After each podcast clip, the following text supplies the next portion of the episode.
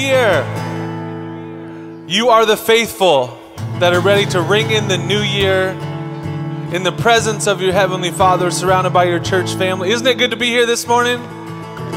Would you stand and worship with us today? Father, we thank you for this morning, for this time to come together to kick off a brand new season, Father. Thank you for this year that your hand is upon us and everything that we do prospers because we are your kids. Hallelujah. This is the day that you have made.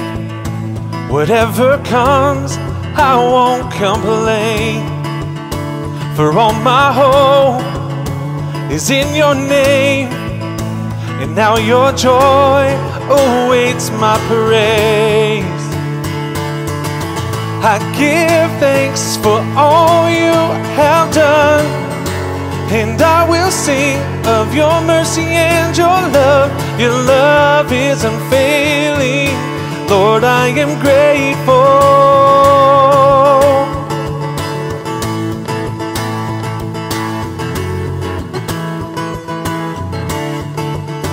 When I was down, you brought me out, set my feet on higher ground. So here I stand, you are my God, your faithfulness, my solid rock. I give thanks for all you have done, and I will sing of your mercy and your love. Your love is unfailing, Lord, I am grateful.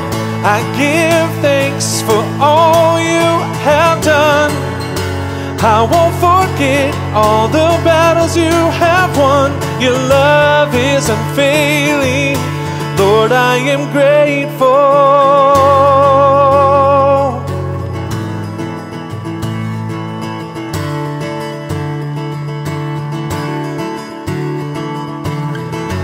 And as we lift our hands, the heavens open, heavens open.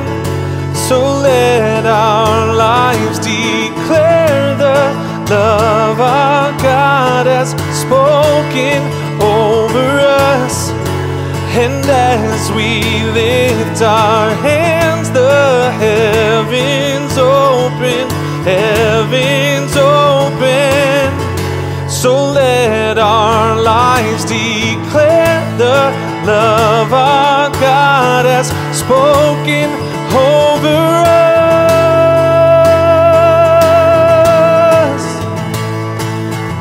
Aren't you grateful this morning? Would you sing this out? I give thanks for all you have done.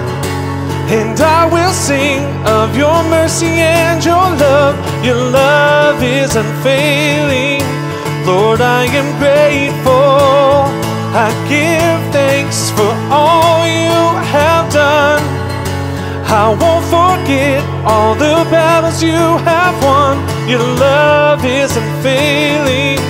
Lord, I am grateful.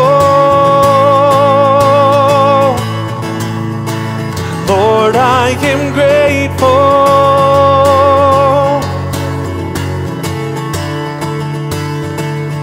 Thank you, Heavenly Father. Would you lift your hands and just thank Him this morning for the year that was, how He brought you through it, for the year to come, that He will never let you down, that He always walks by your side. Lord, we are so grateful for who you are. The things that you've done in our lives, God, let us never forget. And as we press forward, we have those as a foundation and as a memory that you were always with us, that you always pulled us through, God. Hallelujah. Walking around these walls, I thought by now they'd fall. But you have never failed me yet.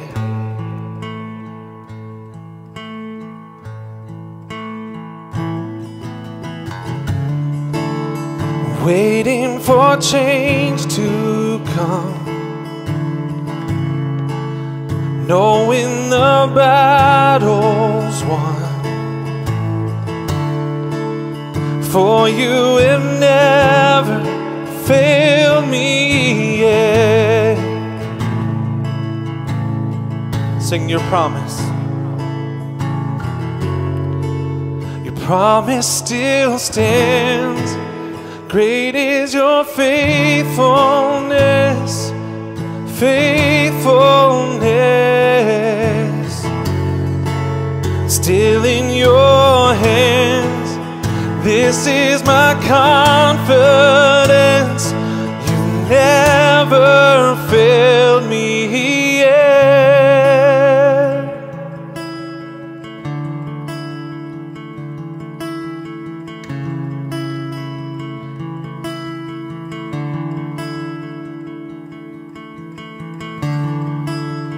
And I know the night won't last. Cause your word will come to pass.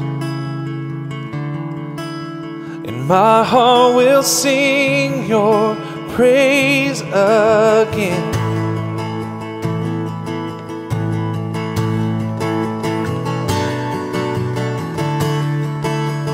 Jesus, you're still enough.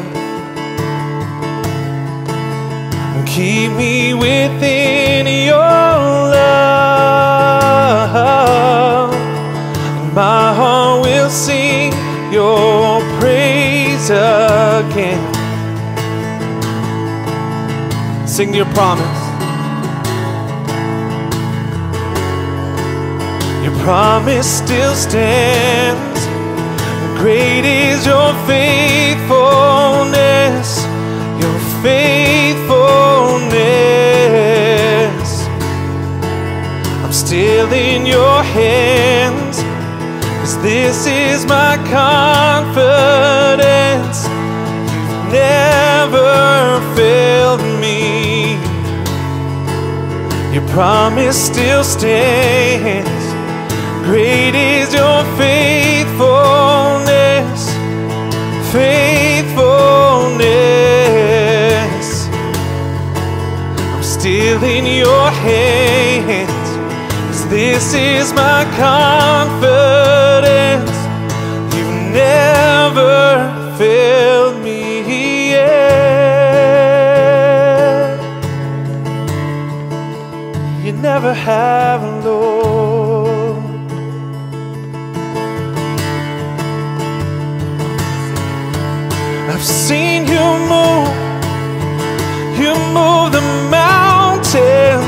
and I believe I see you do it again. You made a way where there was no way, and I believe I see you do it again. I've seen you move. You move the mountains, and I believe I'll see you do it again. You made a way where there was no way, and I believe I'll see you do it again.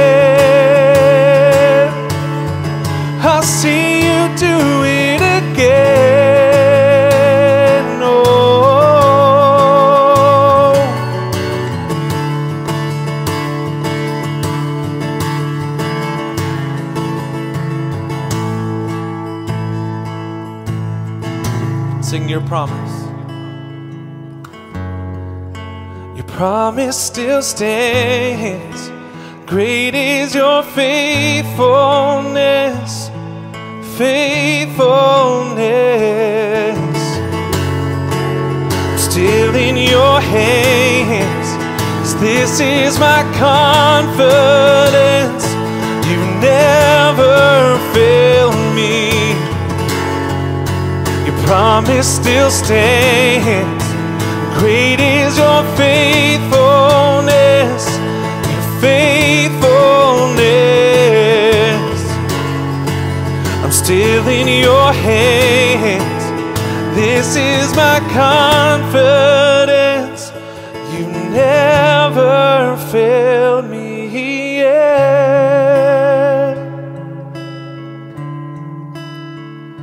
Never fail me, Lord. Mm. Never fail me.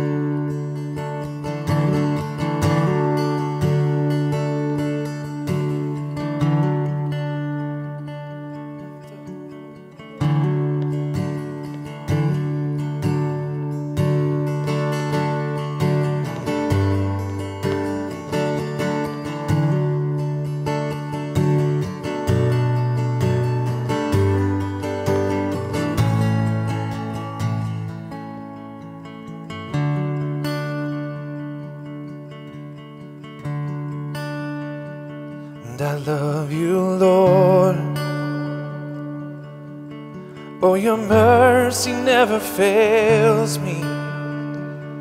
And all my days I've been held in your hands. From the moment that I wake up until I lay my head, I will sing of the goodness of God. Would you sing this out this morning? Cause all my life you have been faithful.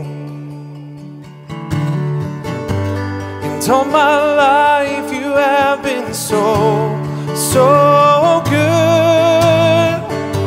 With every breath that I am able, I will sing of the goodness of God. I love your voice. You have led me through the fire in darkest nights. You are close like no other. I've known you as a father. I've known you as a friend. And I have lived in the goodness of God. Sing all my life. Cause all my life you have been faithful. And all my life you have been so, so good. With every breath that I am able, oh, I will sing of the goodness of God. Cause your goodness is running after, it's running after me. Your goodness is running after, it's running after me. With my life laid down, I'm surrendered now. I give you everything. Goodness is running after, it's running after me. Cause your goodness is running after, it's running after me. Your goodness is running after, it's running after me. With my life laid down, I'm surrendered now, and I give you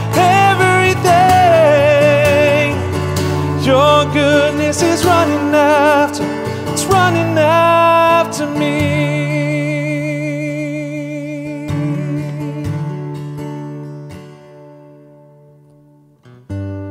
All my life you have been faithful. And all my life you have been so, so good. With every breath that I am able, oh, I will sing of the goodness of God. Sing all my life. Cause all my life you have been faithful. And all my life you have been so, so good, yeah. With every breath that I am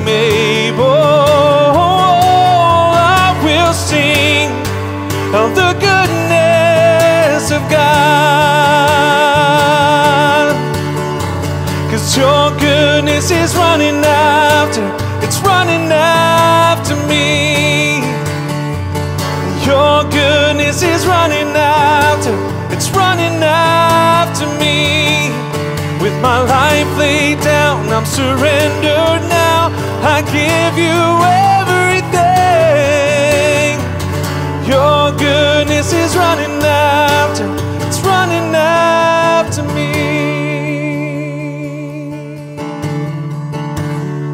All my life. Cause all my life you have been faithful.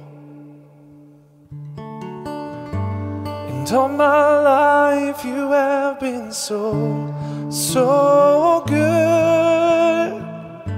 With every breath that I am able, I will sing of the goodness God. I will sing of the goodness of God. Hallelujah, Lord. We thank you for your faithfulness to us. We worship you. We bless the wonderful name of Jesus. The name that has raised us, the name that has saved us. It is in His name that we hope, it is in His name that we trust. It is in His name that we rest. It is in His name that we are blessed. Jesus, you are our friend, our Savior, our counselor. We worship you. We magnify your name. Hallelujah. Now, the Bible says, David said, when he was an older man, I've never seen the righteous forsaken or a seed begging bread. And I can tell you, you know, I've been in ministry now 45 or so years. Been born again for, I guess I have to do the math here, 50. I don't remember my age, so. But that's on purpose, you know. Once you get to a certain age, you don't want to remember. You just want to have to do the math. So it's around 55 or 56 or 57 years. But anyway, you know, when you're young, you can talk about faith and you trust in His Word. But the Bible talks about adding to your faith experience. And so I can say that through experience of walking with the Lord for many, many decades, we experience, we get to experience His faithfulness. We get to experience His goodness. Hallelujah.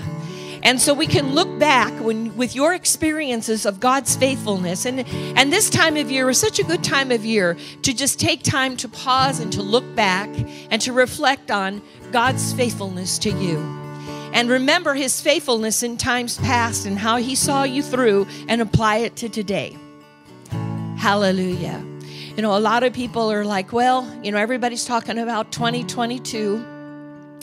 And somehow they think that by magically turning the calendar, suddenly you turn that calendar from 21 to 2022 and everything's just going to be somehow wonderfully different. I have no faith in the turning of the calendar.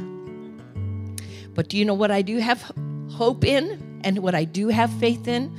I have hope and I have faith in Him. So, whatever the calendar says, be it 2020, 2021, 2022, I'm unmoved.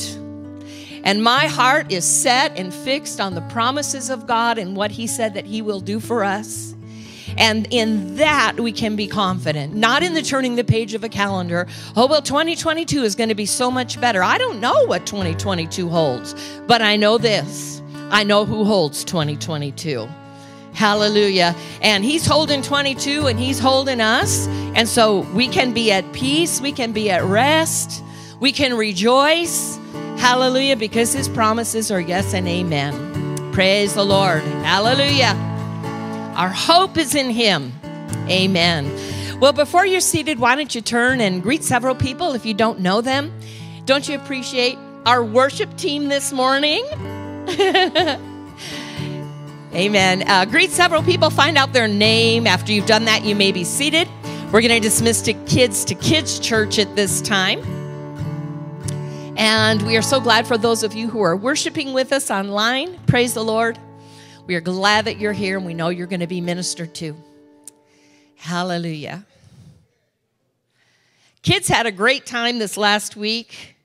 Uh, they had a, um, a sleepover at the church, and all the workers looked really tired the next morning. And the parents, as they picked the kids up, were so invigorated and happy. But the kids had a great, great time at the church. You know, there's just something about running through the church playing tag is a good thing. It's a good thing. Amen. Praise the Lord. If you're visiting with us today and worshiping with us for the first time, we want we'd like you if you just wouldn't mind raising your hand. We'd like to see you. Wonderful. We're so glad that you're here. Amen. We just want you to feel at home today and with family. Amen. Hallelujah. Oh, but maybe she doesn't want to raise her hand, Pastor Chip. Oh, she did raise her hand? Okay. Thank you. Our, our associate pastor is over there pointing at you, and that is against the rules.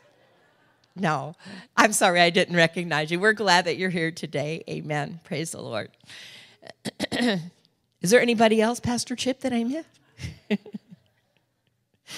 Amen. Uh, we just want to let you just know a couple of things. Uh, next Sunday evening, December the 9th at 6 o'clock, we're going to be having New Year's prayer here uh, in the sanctuary. And we're just going to uh, take some time to seek the Lord. Uh, seek Him for our own lives, for God's plan and God's purpose for our life, for our church. Just spend some time in prayer. We'll do a little bit of worship as well. And so come join us. Uh, just set that side aside a time. I know that time aside.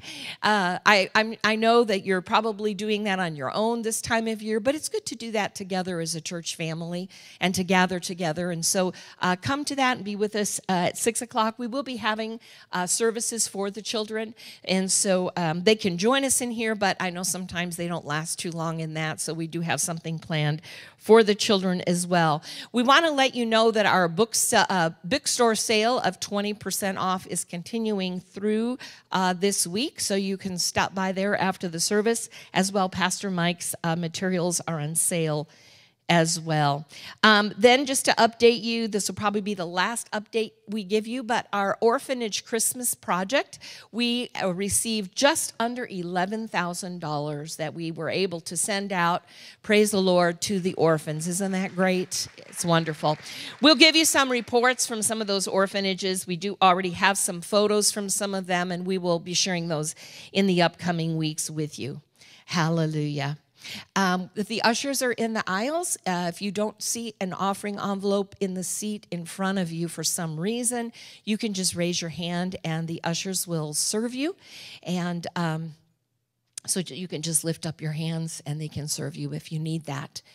Um, there's also some information about giving electronically on the screens above me. You can be, have help with that.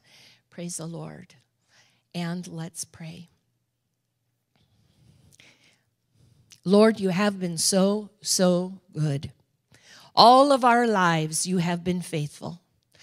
And we thank you for your faithfulness to us. And so it is our honor to worship you with our giving.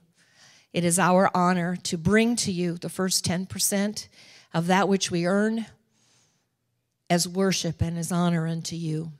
Thank you, Lord, that because of it, the windows of heaven are open over us, and we're blessed.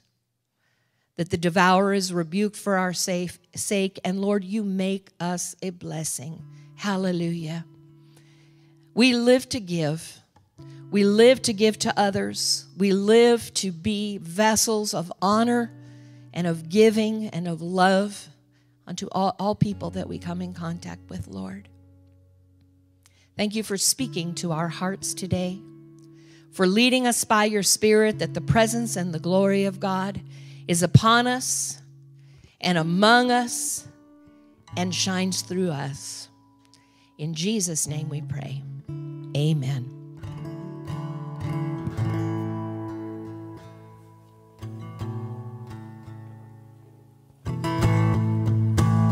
Family, after you've had the chance to give, would you stand and worship with us again this morning?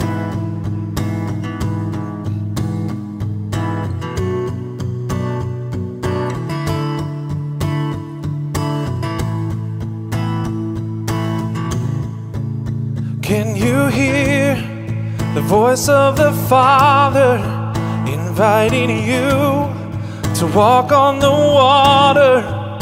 Risk it all, answer the call, and enter in.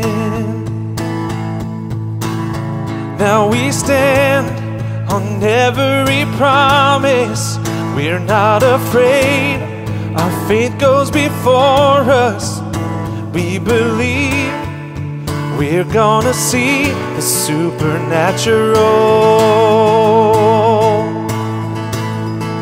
We're gonna see what we're praying for. We believe every single word. Stronger than we've ever been, standing on His promises. We're gonna see the impossible. We release the supernatural. Stronger than we've ever been. We are standing on His promises. We will face the darkness around us as we break the chains that have bound us. Yes, it's true. We can do the impossible. So we stand with keys of the kingdom to declare the day of our freedom. We believe we're gonna see the supernatural. We're gonna see what we're praying for. We believe every single word. Stronger than we've ever been. Standing on His promises. We're gonna see the impossible. We release the supernatural. Stronger than we've ever been. We are standing on His promises.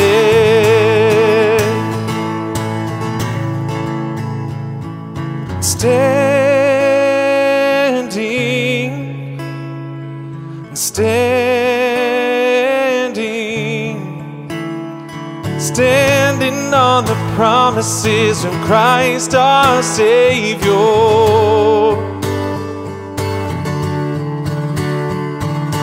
Standing, standing, standing on the promises of Christ our Savior. We're gonna see what we're praying for. We believe every single word. Stronger than we've ever been, standing on His promises. We're gonna see the impossible. We release the supernatural. Stronger than we've ever been. We are standing on His promises. Cause we're gonna see what we're praying for. We believe every single word. stronger than we've ever been, standing on His promises. We're gonna see the impossible. We release the supernatural, stronger than we've ever been. We are standing on His promises stronger than we've ever been. We are standing on His promises. Stronger than we've ever been. We are standing on His promises. Would you give the Lord a shout this morning? Hallelujah.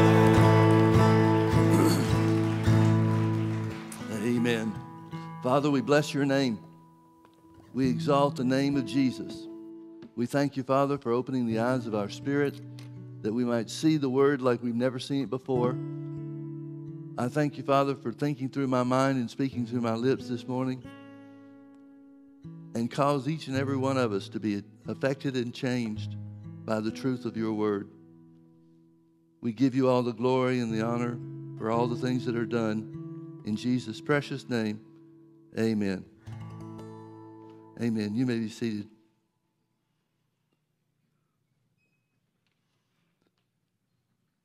I'm going to start this morning in Isaiah chapter 53, and then, um, secondly, over in Matthew chapter 8.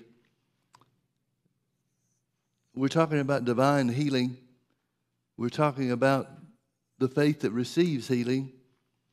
In Isaiah 53, verse 3, it says of Jesus that he is despised and rejected of men, a man of sorrows and acquainted with grief. Now, we've uh, talked about those, uh, these words, griefs and sorrows. Sorrows means pain, and griefs means sickness. And you can look up in the concordance other places where these words are used, and they're uh, uh, translated into sickness and pains. Why the translators didn't do that here in this passage does us a great disservice.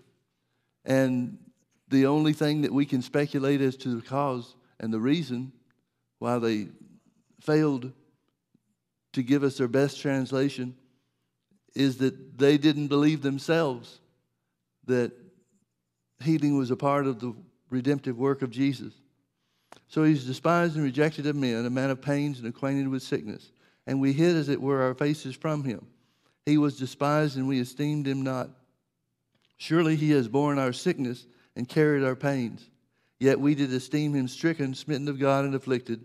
But he was wounded for our transgressions, he was bruised for our iniquities. The chastisement of our peace was upon him, and with his stripes we are healed. In Matthew chapter 8, verse 16, when the evening was come, they brought unto him many that were possessed with devils, and he cast out the spirits with his word, and healed all that were sick, that it might be fulfilled which was spoken by Isaiah the prophet, saying, Himself took our infirmities and bare our sicknesses. Now, Matthew gives us a Holy Ghost commentary on the prophecy of Isaiah 53. The church has, for the last 2,000 years, been at odds with itself as to what the complete redemptive work of Jesus covers. So here we have a, a, New Testament commentary, a Holy Ghost commentary in Matthew chapter 8 that tells us that the fulfilling of Isaiah's prophecy meant that healing was for everyone. He healed all that were sick. Now, the, the, he healed all that were sick in connection with Isaiah's prophecy here we have the words, the, the Hebrew equivalent translated into infirmities and sicknesses. And that had to be a universal blessing in order for Isaiah's prophecy to be fulfilled. Now, folks, we know that not everybody gets healed. It's a, a sad thing because healing belongs to everybody. It's a part of the eternal work of Jesus and his redemptive work on the cross. But you know as well as I do that not everybody receives their healing. Part of the church world looks at that and concludes that that means healing is not available for everybody. It doesn't belong to everybody.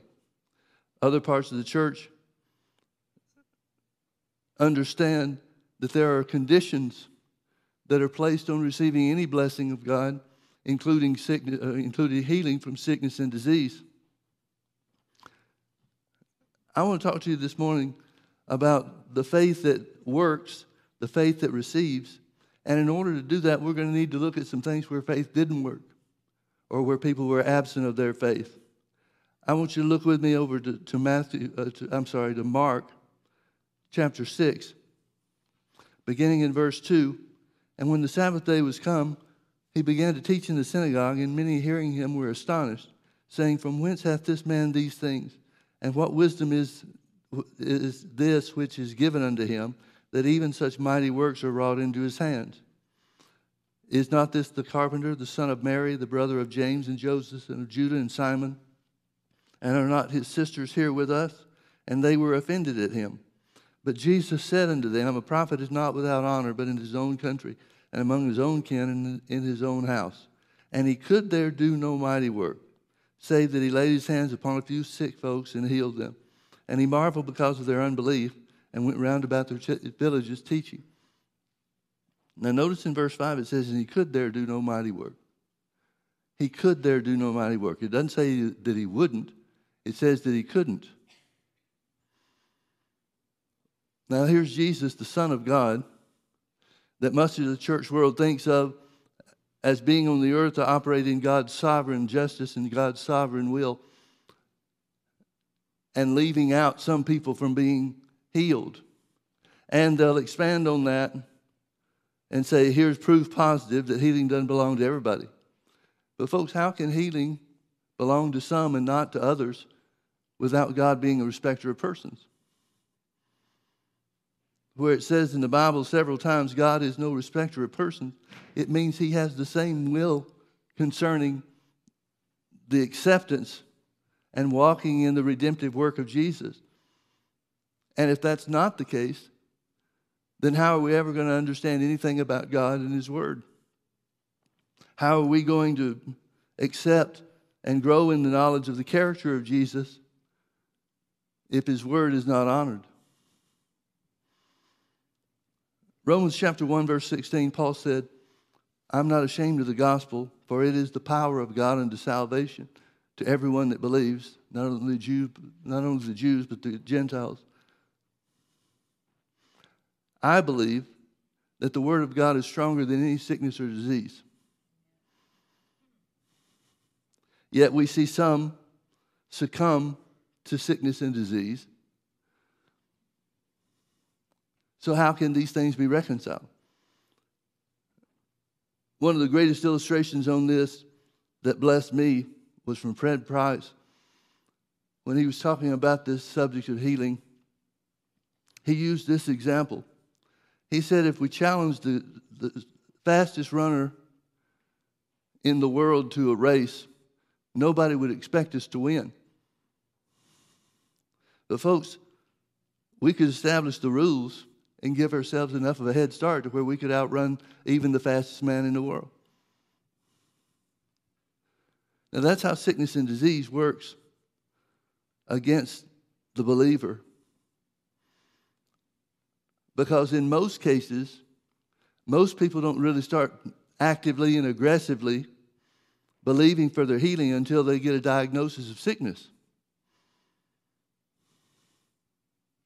And many times, in that situation, according to that example, there are many times when it's got too much of a head start on us to be able to overcome it. I believe that there is no sickness that's greater than the Word of God. And when we get in, in situations where people have received a diagnosis, a critical or, uh, or deadly diagnosis of sickness and disease in their bodies, it creates too much of a head start to get a hold of or to catch up with. Now, there are times where God, in his, in his, according to His mercy and according to manifestations of the Spirit, there are times where these things can be overcome, and they are overcome with many times with instant healings. but not everybody gets a, a, a healing result instantly. They didn't in Jesus' ministry, and we can't expect it to happen in ours. If we can keep the sick alive long enough, then there's no question that their faith could overtake the sickness and disease that they've been diagnosed with. But again, it comes down to when we start believing. Smith Wigglesworth said, if you wait till you need faith to get it, you're too late. And there are situations that we see, loved ones that we have seen where they failed to receive their healing. And I don't intend for this to be an accusation against anybody or condemnation in any form whatsoever. Sometimes our faith doesn't have, have time to catch up with the sickness and disease that we believe to be healed of. Now, this example in Mark chapter 6 is one of the greatest examples, in my opinion, that explains some things about God's will and God's action concerning sickness and disease. It says Jesus could there do no mighty work. It doesn't say that he wouldn't, it says that he couldn't. And the implication is there that he tried and failed. Now, there are some translations that translate it that way. I know the, um, the Spanish translation says it that way, that he tried and failed. Now, think about that. Here's Jesus, Son of God, who has the Spirit of God without measure upon him, and he's unable to do something that's in line with what he was sent to the earth to do. We know that Jesus has already been through Capernaum before he came to Nazareth, which was the, uh, his hometown, town which he grew up in. And he's performed many mighty works in Capernaum. And he knows that Nazareth and the people of Nazareth have heard about the things that he did. But because they thought they knew his past, because they were familiar with him all throughout his life, there was nothing in that familiarity that caused them to think that he would or could in any way be the Messiah. And as a result, they failed to accept his words and they failed to experience any major condition of healing for the sick. Vine's Expository Dictionary of New Testament Word says that this um, word sick in verse 5 say, save that he laid his hands upon a few sick folks and healed them. That word sick means folks with minor ailments and conditions. So he might have gotten somebody with a cold healed, but he wasn't able to, to raise up a, a cripple or open blind eyes. Now, Matthew's account of this in Matthew 13 says virtually the same thing, but Luke's account adds to it. Luke chapter 4, beginning in verse 16. And he came to Nazareth where he had been brought up, and as his custom was, he went into the synagogue on the Sabbath day and stood up for to read. And there was delivered unto him the book of the prophet Isaiah. and when he had opened the book, he found the place where it was written The Spirit of the Lord is upon me, because he has anointed me to preach the gospel to the poor. He has sent me to heal the brokenhearted, to preach deliverance to the captives and recovering of sight to the blind, to set at liberty them that are bruised, and to preach the acceptable year of the Lord. And he closed the book and he gave it again to the minister and sat down and the eyes of all them that were in the synagogue were fastened on him. And he began to say unto them, This day is the scripture fulfilled in your ears. In other words, he said, These scriptures I just read, what we know of as Isaiah 61, are talking about me. I'm the one that these scriptures refer to. And they all bear him witness and wondered at the gracious words which proceeded out of his mouth. And they said, Is not this Joseph's son? And he said unto them, You will surely say unto me this proverb Physician, heal thyself. Whatsoever we have heard done in Capernaum, do also here in thy country. And he said, Verily I say unto you, no prophet is accepted in his own country. But I tell you of a truth, many widows were in Israel in the days of Elijah, when the heaven was shut up three years and six months, when the great famine was throughout all the land. But none of them was Elijah sent, save unto Sarepta, a city of Sidon, unto a woman which was a widow. And many lepers were in Israel in the time of Elisha the prophet, and none of them was cleansed, saving Naaman the Syrian. And when they, all they in the synagogue, when they heard these things, were filled with wrath, and rose up and thrust him out of the city, and led him unto the brow of the hill whereon their city was built, that they might cast him down headlong. But he, passing through the midst of them, went his way. Now, Matthew and Mark, the Gospels that bear their names, were written many years before Luke wrote his Gospel. And here you have a, a situation where Mark and Matthew both cover the uh, important issues to identify that Jesus was unable because of the unbelief of the town to do any mighty work of healing or any other type of miracle. So Luke comes along and shares by the direction of the Holy Ghost, shares details about the sermon that he preached, the sermon that Jesus preached in Capernaum, in uh, Nazareth, and about his reference to the things that were done, the healing miracles and such that were done in Capernaum. Now, I want you to notice a couple of things that he draws out. He talks about things that happened in Elijah's ministry. He talks about things that happened in Elisha's ministry. Let me read those to you again. Verse 24 No prophet is accepted in his own country. But I tell you the truth many widows were in Israel in the days of Elijah, when the heaven was shut up to six year, three years and six months, when great famine was throughout all the land. But none of them was Elijah sent, save unto Sarepta, a city of Sidon, unto a woman that was a widow. Now, what's Jesus talking about here? Why does he bring Elijah's experience during the great drought why does he bring that up? Folks, quite simply, Israel had a covenant blessing of, of healing from sickness and disease.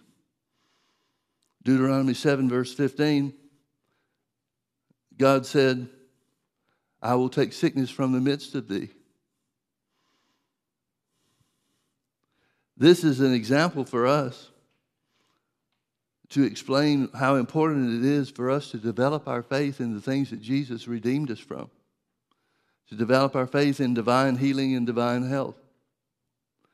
Now, there was somebody that God moved in a supernatural way during Elijah's ministry, and it was this widow woman of Sarepta. She's not a Jew. She's not somebody that has a covenant blessing with God in any way whatsoever. In fact, God sent uh, Elijah outside of the borders of Israel to withstand the three and a half years of drought, or at least a significant portion of it. And the point that Jesus is trying to make is that it's not appropriate and it's not successful for us to sit back and expect that God's going to do things and initiate things on his own. Now we know that there are times where God does that. John chapter 5 tells us about the man at the pool of Bethesda.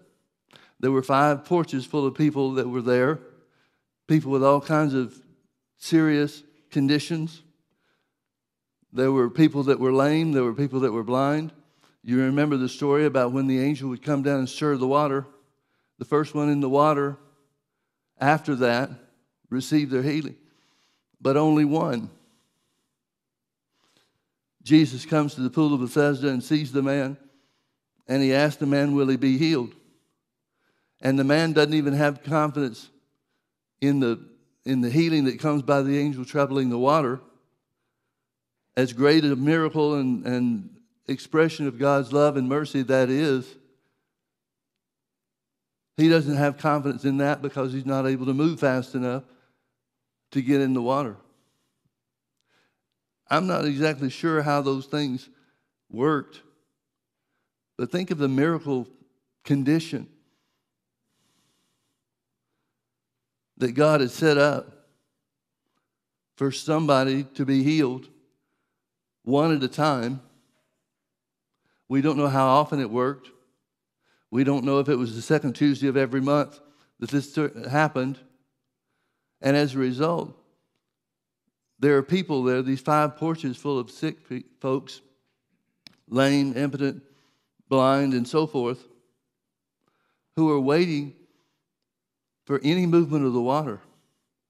The Bible doesn't say anything about anybody being able to see the angel, so they have to accept that any movement of the water must be the angel. Now, after you're there day after day after day after day after day, imagine the desperation that was set in. There wasn't a Baskin Robbins take a number system.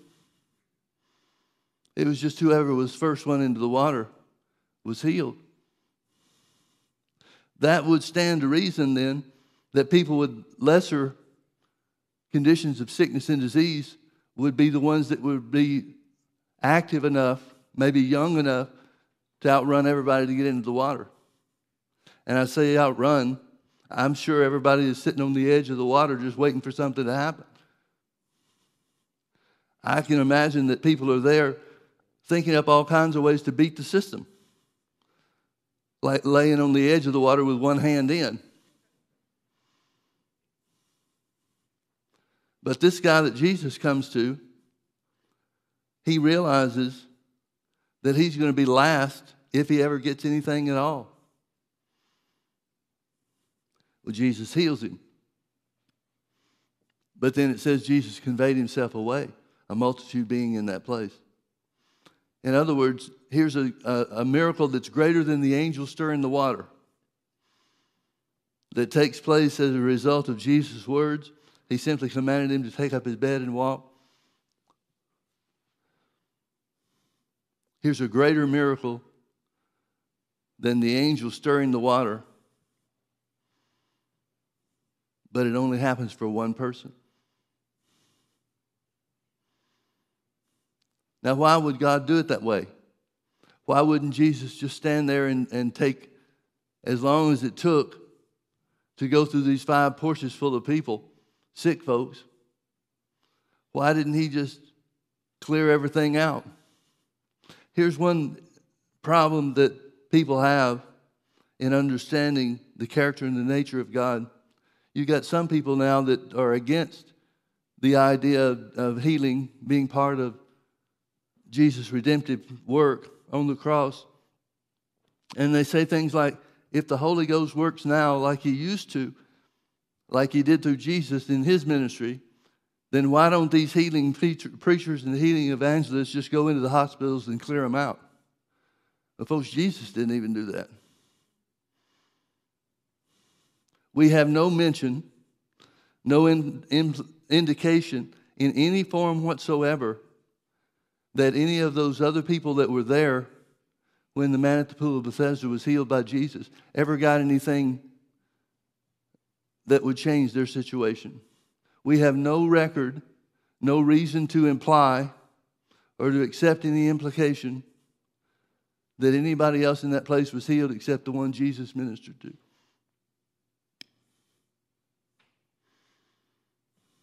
Now, what if his condition had, instead of being a crippling condition, what if it was cancer or something that was life threatening? A lot of people look at that, people in that, that situation, and say that God's unjust for not doing something about it. But, folks, just like Israel had a healing covenant with God in the Old Testament, we've got a healing covenant with God in, in the New Testament in this present day. What are you doing about that healing covenant we've got with God? Are you going to wait till you receive some diagnosis? and then start believing God? Folks, the church world isn't even in agreement with what believing God looks like.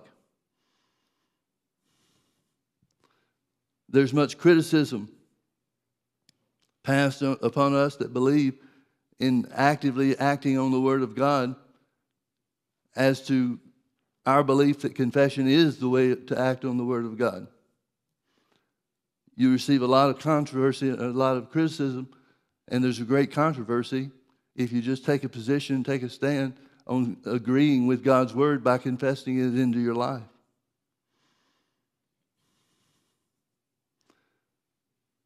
Now, there are some of us that know just how God's word works. There are some of us that teach it. But, folks, if you look at the percentage of the body of Christ in the earth that we make up, it's a very small percentage. You've got the vast majority of the church in this modern day world that's completely unprepared should sickness and disease come. And if sickness and disease does come upon them, their best hope for staying alive until they get the power of God's word embedded and planted in their heart, their best hope for staying alive is with natural and human uh, me- medical systems and the medicine that the medical community offers. Now, I'll say it again. If we could have a way to keep somebody alive or to keep everybody alive long enough for the word to take hold in their hearts, then your faith, their faith, would be sufficient to defeat sickness and disease. I'm not talking about people experiencing a failure of faith. But the fact of the matter is, most people aren't prepared for sickness and disease before it's diagnosed. Luke went on to explain and give some other examples. He said there were many lepers throughout Israel in the time of Elisha but none of them was cleansed except Naaman the Syrian. Now, you remember the story. Naaman the Syrian had a little slave girl in his household that knew about Elisha the prophet. Naaman comes down with, with leprosy, which was a death sentence in that time and that day and time. But this little slave girl talks him into sending or going down to, to Israel where Elisha is. And she has confidence in Elisha's ability to bring healing to her, her master, Naaman. So Naaman gets down there with a great company. Elisha finds out why he's there. He sends word in when his company is outside the place where Elisha is dwelling. And Elisha just very simply says, Go wash seven times into the river Jordan, and you'll come again clean. Well, Naaman the Syrian, a man of great importance, great stature, he's not used to being treated like that. And so he gets mad at Elisha. And finally, somebody calls, calms him down. One of his men calms him down and says, If he asked you to do something hard, you'd do that, wouldn't you? And he agrees, yes, that he would. Isn't it something how people expect things to come only through great difficulty? Because if he was asked to do something hard, then he could expect that it was his faithfulness to act on what he was told to do that brought about his own healing. People are unconsciously or subconsciously looking for something that they can say warranted the blessing of God because of their own action. So they finally talked Naaman into going to the river Jordan and obeying what Elisha said, and he does. And when he came out of the water the seventh time, his leprosy was gone. Well, now he's so happy. He goes back to where Elisha is, and he wants to pay him wants to give him gold and silver and changes of raiment or suits of clothes. And Elisha said that it was not time to receive offerings. He wouldn't even let him pay for the blessing that he got after the fact. Well, what was this healing miracle indicative of? Why was it that God operated in his on Naaman's behalf to instigate a healing from leprosy. When there were lepers, many lepers in Israel that were not healed, and that died as a result of their leprosy over time. Because Israel had a covenant blessing of healing that belonged to them. Folks, we have the privilege of knowing more of the Word than much of the, the majority of the body of Christ. We have the blessing or the blessed knowledge of the fact that healing was part of the redemptive work of Jesus. When you have that knowledge, God expects more out of you.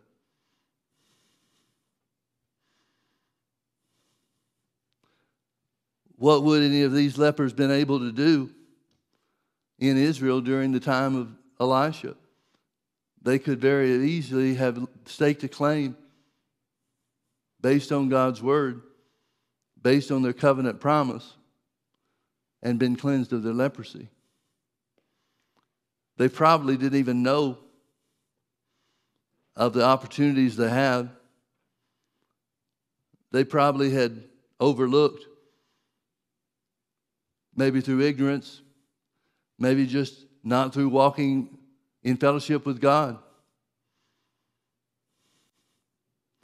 But here you get somebody that doesn't have a healing promise of, of blessing, covenant promise of healing, like Naaman, and he's able to accept his healing and be raised up from this leprous condition.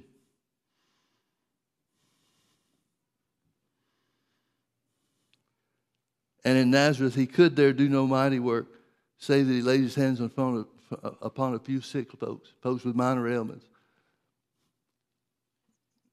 Now, I know that you know as well much of the church teaching. You may have come out of a church that taught this, but much of the church world is, is teaching and believing the fact, or what they believe to be the fact, that Paul had sickness and disease in his body during his ministry this so called Paul's thorn in the flesh has been used for many ministers and believers to think wrong about what belongs to them. But Paul very clearly identifies this thorn in the flesh to be persecution. Men that are, allow themselves to be used by the devil to claim that sickness and disease was something that God refused to heal Paul of. I want you to look with me to a couple of passages. Philippians chapter 2 first. Philippians chapter 2, verse 25. Paul said, Yet I suppose it necessary to send to you Epaphroditus, my brother and companion in labor and fellow soldier, but your messenger and he that ministered to my wants. For he longed after you all and was full of heaviness because you had heard that he had been sick. For indeed he was sick nigh unto death. But God had mercy on him, and not on him only, but upon me also, lest I should have sorrow upon sorrow. I sent him therefore the more carefully, that when you see him again you may rejoice, and that I may be the less sorrowful. Receive him therefore in the Lord with all gladness, and hold such in all reputation. Because for the work of Christ he was nigh unto death, not regarding his life, to supply your lack of service toward me. Now, one thing I want you to see here, folks, is that when Paul is talking to the church concerning somebody that had been sick, and apparently had been sick for some period of time, but when Paul talks about somebody being sick, he doesn't use some imagery, he doesn't use some example or, well, I don't, know, I don't know how to say it. He doesn't cloak the condition of sickness that was upon Epaphroditus by speaking in some flowery terms like a thorn in the flesh. When somebody was sick, Paul called them sick. Well, then why wouldn't he have done the same thing with himself and his own experience? If Paul was sick, why didn't he say that he was sick?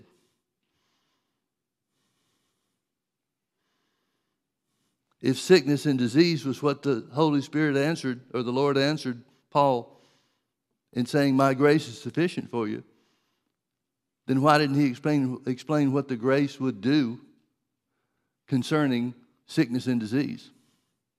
The reality, folks, is that you cannot find the word grace or the concept of grace used in any form in the New Testament regarding sickness, uh, uh, healing for the physical body. Grace is something that takes place in your heart. It's something that's ministered to the spirit of man, not to the body of man. You can't find any place where Jesus said, Go your way according to my grace, be healed.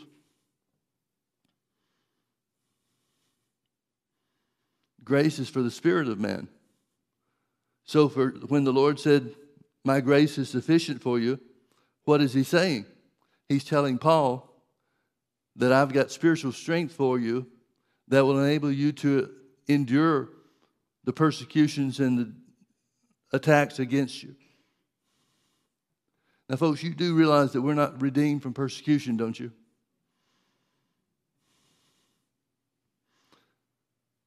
Jesus said, if they persecuted me, they'll persecute you. Paul even said, They that live godly in Christ Jesus shall suffer persecution, which is probably the main reason why much of the church world doesn't know anything about persecution. But Paul says it himself, and he must understand how this works. They that live godly in Christ Jesus shall suffer persecution. He's under persecution. He says because of the abundance of the revelations. Now, the church interprets, much of the church world interprets that as the Lord telling Paul, because of the abundance of revelations, because of the things that I've opened your eyes to, the things that you've seen when you were caught up into heaven, the experience you had when I met with you on the road to Damascus.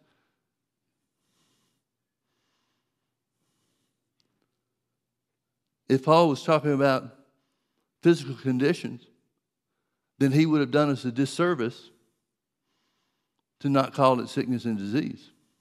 Now, I want you to look with me to 2 Timothy chapter 2. I'm sorry, it's chapter 4.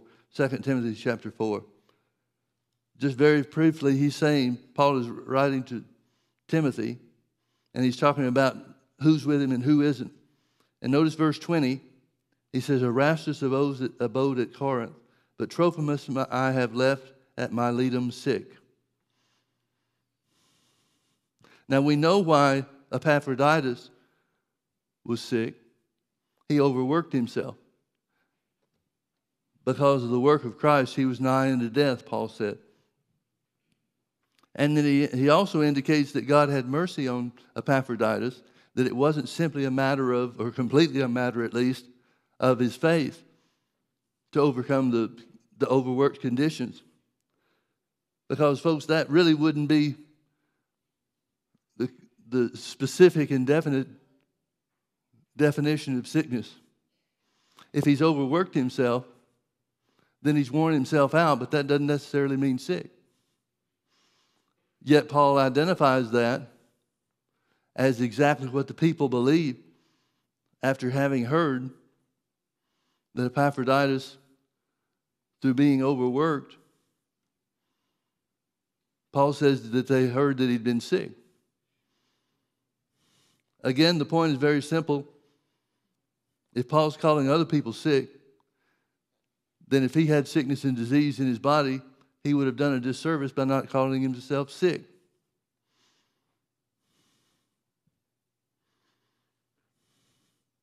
Turn with me to 2 Corinthians chapter 11. Let's look for a minute at Paul's thorn. 2 Corinthians chapter 12, rather. Paul starts off talking to the church at Corinth. It is not expedient for me, doubtless, to glory. I will come to visions and revelations of the Lord. I knew a man in Christ above 14 years ago, whether in the body I cannot tell, or whether out of the body I cannot tell. God knoweth. Such a one caught up into the third heaven. And I knew such a man, whether in the body or out of the body, I cannot tell, God knoweth, how that he was caught up into paradise and heard unspeakable words which is not lawful for a man to utter. This is a little blind to us from the translation. It literally means I've got I saw things that I cannot describe to you. I don't have the words to describe. Now let me take a little side journey here too, folks. Because as I said before, if we can keep the sick alive long enough for their, their faith to catch up, then anybody and everybody can be healed. That's not always the case. Many times, sickness and disease has too great a head start for somebody's faith to catch up with it. But notice this again in verse 4 how that he was caught up into paradise and heard unspeakable words which is not lawful for a man to utter. Paul said to depart and be with Christ is far better. And I simply want to tell you this or point this out that many times people, as they are fighting in their body and the sickness and disease that they have been diagnosed with, gets greater and greater, makes greater and greater progress to take against the life of the individual that's been diagnosed. There are many times there where, out of mercy from God the Father, people get a glimpse of heaven. I want you to understand this without equivocation and very simply that's a game changer. Because many people who are struggling and suffering with sickness and disease, once they see heaven, once they get a glimpse of heaven, it makes everything that they're fighting to, to stave off or to overcome the sickness and disease that has taken hold of their body, it becomes less important, or in many cases, unimportant, when you have the opportunity to go be in heaven with Jesus.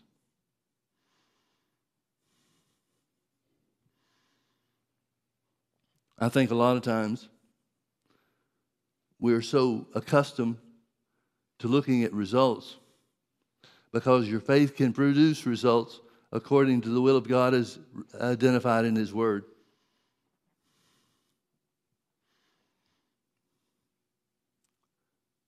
The greatest thing that can be said of us, the greatest thing that we can do, is to die in faith. The devil wants you to think that if somebody doesn't receive their healing here on the earth, that they're a failure. Their faith failed, they failed, and he tries to bring condemnation upon the individual or upon the loved ones. But, folks, all of those people in the Heroes Hall of Faith in Hebrews chapter 12 died without receiving the promise. In other words, they died in faith. That's what God looks on. He doesn't look on what kind of results you accomplished. He just looks on whether or not we died in faith or died believing that God was unable to do what His Word said.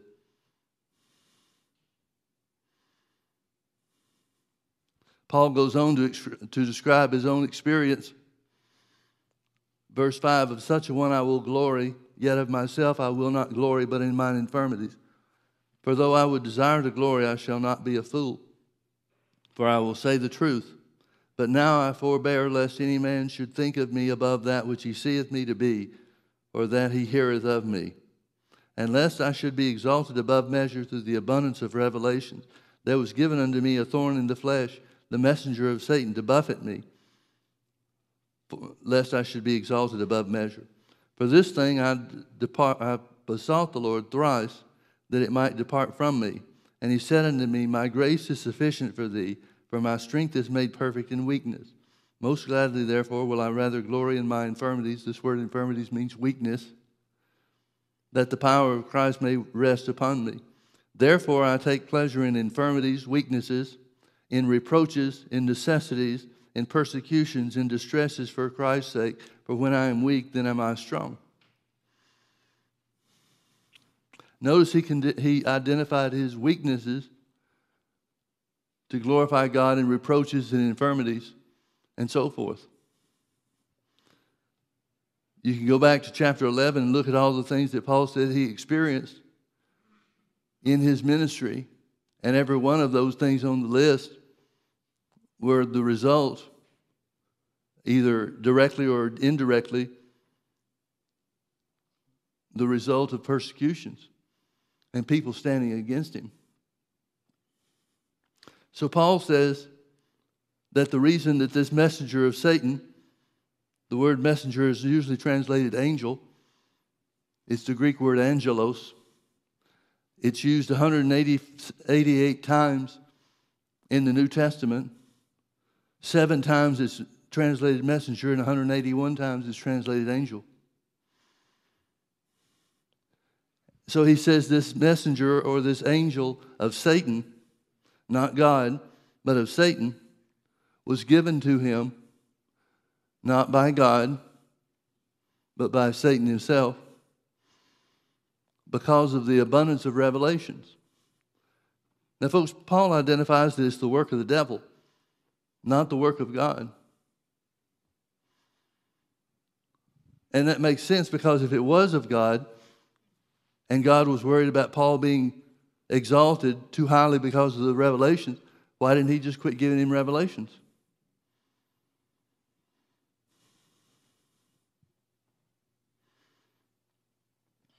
Paul says, recognizing this personality, this messenger of Satan, he says, I besought the Lord three times to rid me of it. Rotherham's translation and Weymouth's translation both identify this messenger of Satan as a personality. They translate this, let me get this right. For this thing I besought the Lord thrice, three times, that it might depart from me. Rotherham and Weymouth's translation identify it not as it, but as a personality, he or him.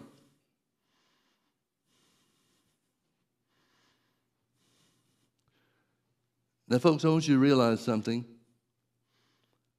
Paul prayed for this thing to depart from him. This thing that was a result of year after year after year of hindrance in his ministry.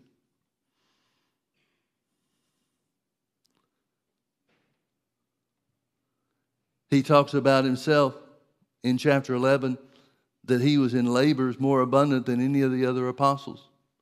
He says, I've outworked them all. Now, how could he have outworked them all if he was sick in body?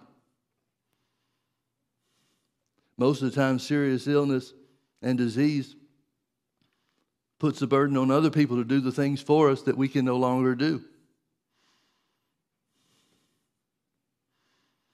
So Paul prayed three times for this messenger of Satan to depart from him, for the persecutions to stop.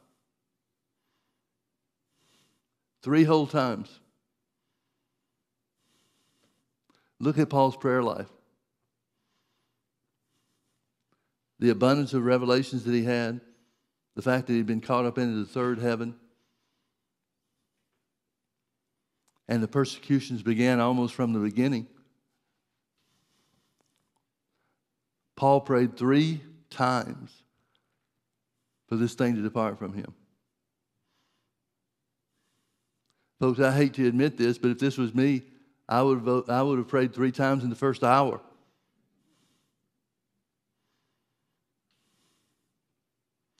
Three times.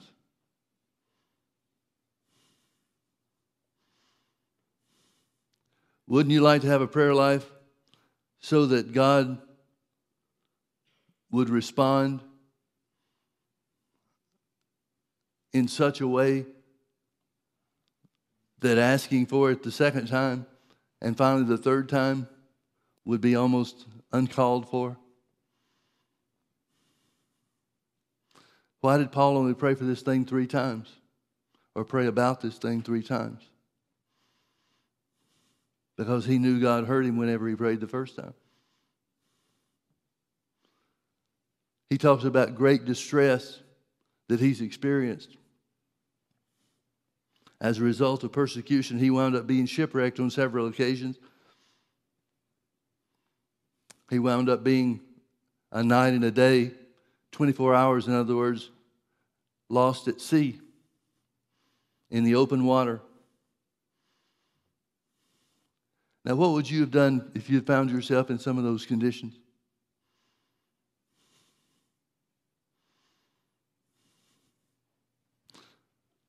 How do you even start thinking about praying in a situation like that?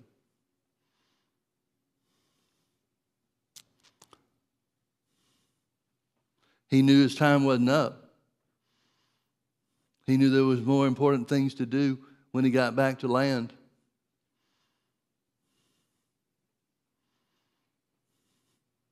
But he prayed three times. Now, folks, if sickness and disease enabled us to do the kind of work that Paul did and get the supernatural results and the miraculous results that Paul got in his ministry, then I would suggest that we all ought to be praying for sickness and disease to, take, to overtake us. If it resulted in Paul's ability to outwork the rest of the apostles and to overcome the times where he was beaten. One of the things he says he suffered was three times was he beaten with rods. Historical evidence shows us that to be beaten with rods means they would take these long bamboo type sticks and they would beat the bottoms of the foot of the feet of the individual who was under punishment. Now, folks, the only way you could get around in those days, the only way that Paul could spread the gospel was by walking from point A to point B. After having been beaten with these rods, it had the potential to stop the spread of the gospel. But Paul, in every one of these situations, Paul supernaturally recovered. And was therefore enabled, empowered by the life of God on the inside of it to continue spreading the gospel to the new places, new territories, new cities.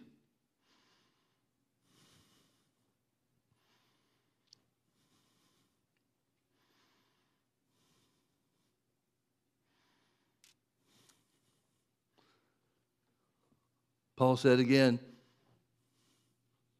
lest I should be exalted above measure through the abundance of revelation.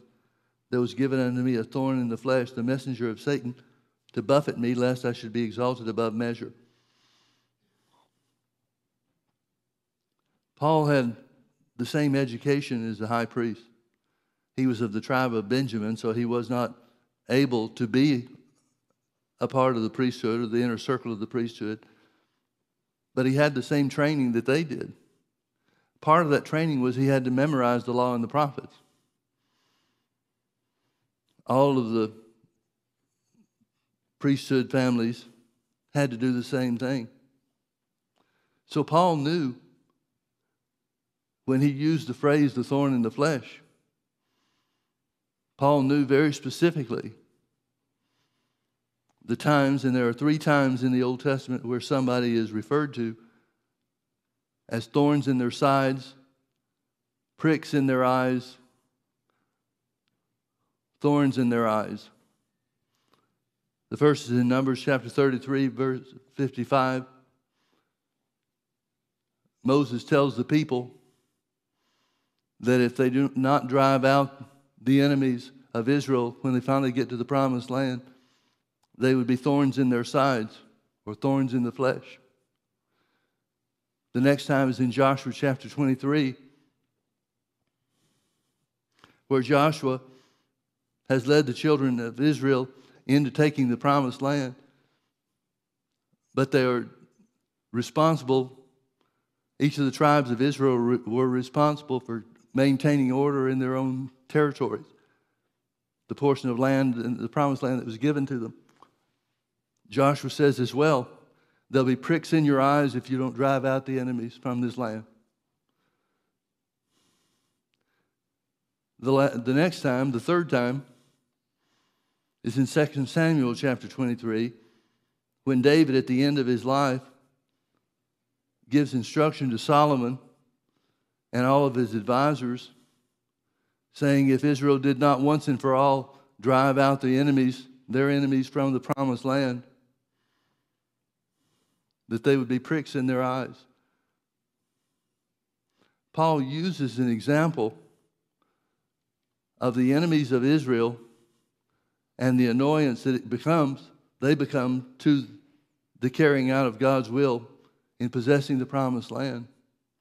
He uses an example that everybody else understands is talking about people.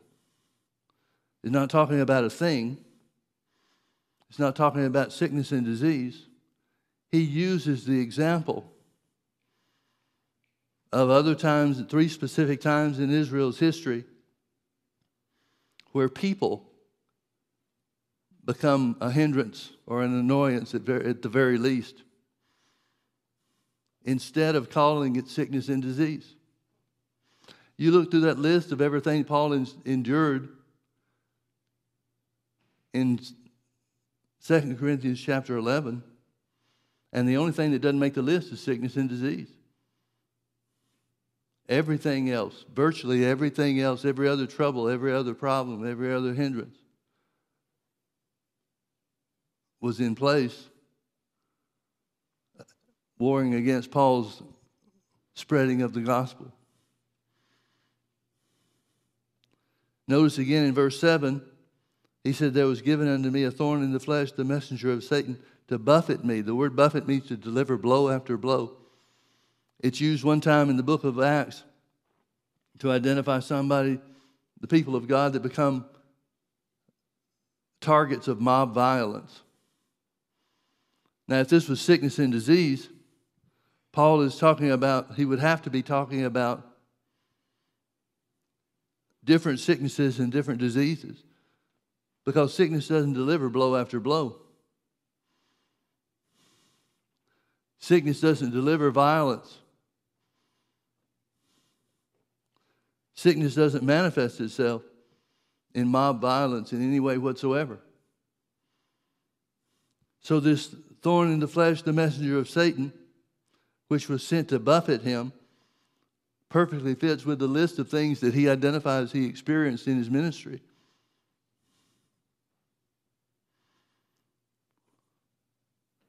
One of the key proofs, in my opinion, that Paul suffered persecution rather than sickness and disease is given to us in Acts chapter 19, verse 11. It tells us about God working miracles through the hands of Paul. And then it specifically identifies a new way of ministering that came about while he was at Ephesus. It says, so that from his body were taken to the sick handkerchiefs or aprons and laid upon the sick, and the diseases departed from them, and the evil spirits went out of them. Now, throughout the history of the church, for the last couple of thousand years, there are some that have identified or tried to identify that Paul's condition or Paul's sickness was eye trouble. And some have gone to great lengths to express or define this terrible eye condition that Paul had. Some have reported it to be pus coming out of, running out of his eyes constantly, and so forth. Now, folks, if you heard of a fellow that was a minister of the gospel that had pus running out of his eyes because of some disease or sickness that God wouldn't heal him of, would you send off for a prayer cloth? Something that came from the body of a person with this running sores and pus flowing out of his eyes would fall in the same category as a leper. So that anything that any cloth that came in contact with his body would be burned, not become a, um, a way to minister healing to the sick.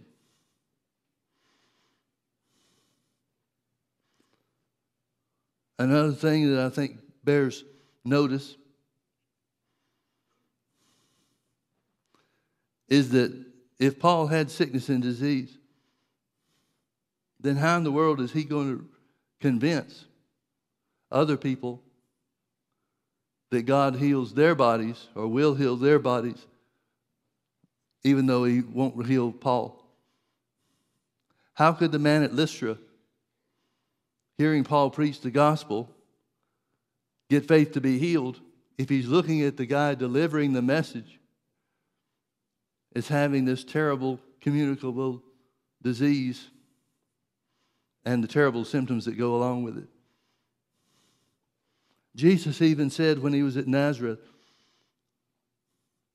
he said, I know what you're going to say. Physician, heal thyself.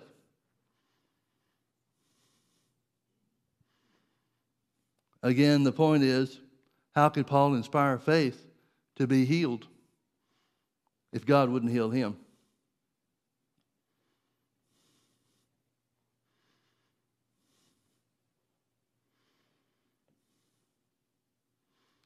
Living by faith is the important key,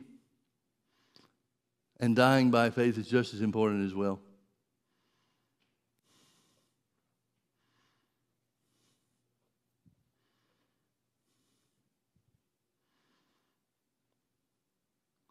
He was wounded for our transgression. He was bruised for our iniquities. The chastisement of our peace was upon him, and with his stripes we are healed. Folks, the Word of God is stronger than any COVID virus, any Omicron variant, or any other thing that the world comes up with from this point forward.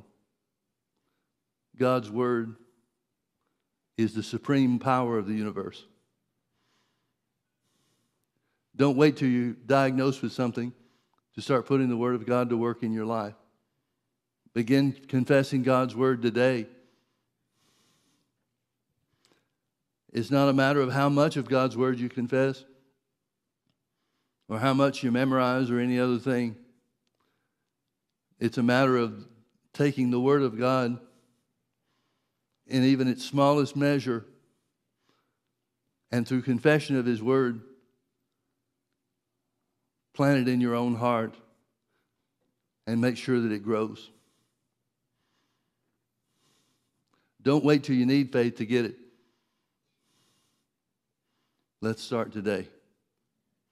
Let's pray.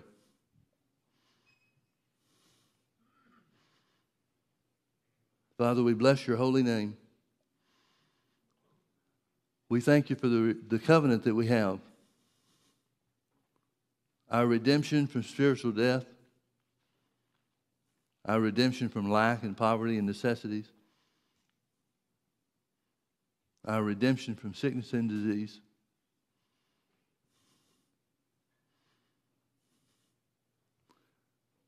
Father, we thank you for opening our eyes to the truth.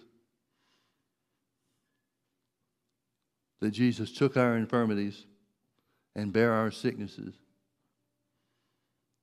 And with his stripes we are healed. Thank you, Lord, that your word is your power to overcome all of the work of the enemy, to raise us up, to walk in us, and to dwell within us. We declare that the life of God on the inside of us quickens our mortal bodies, drives out every trace of symptom of sickness and disease, delivers us completely to walk in your word.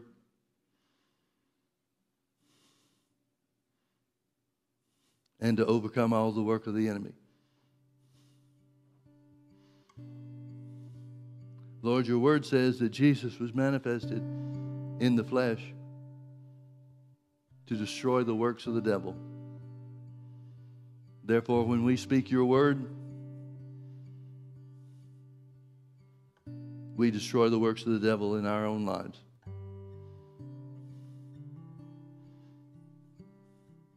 Thank you, Father, there's nothing that's too hard for you. And we join with Father Abraham by being strong in faith, giving you glory before we see the answer, and being fully persuaded that you're able to perform what your word says. Thank you, Father, for raising us up. Even as your word says, the prayer of faith shall save and heal and deliver the sick, and you shall raise us up. Thank you, Father, for doing this and much more. In the name of Jesus. Amen. Amen.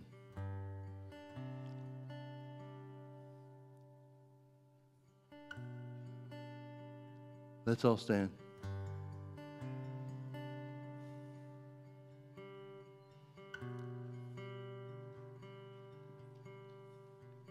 Say it with me. The Lord is good, and his mercy endures forever. Now say it this way The Lord is good, and his healing mercy endures forever.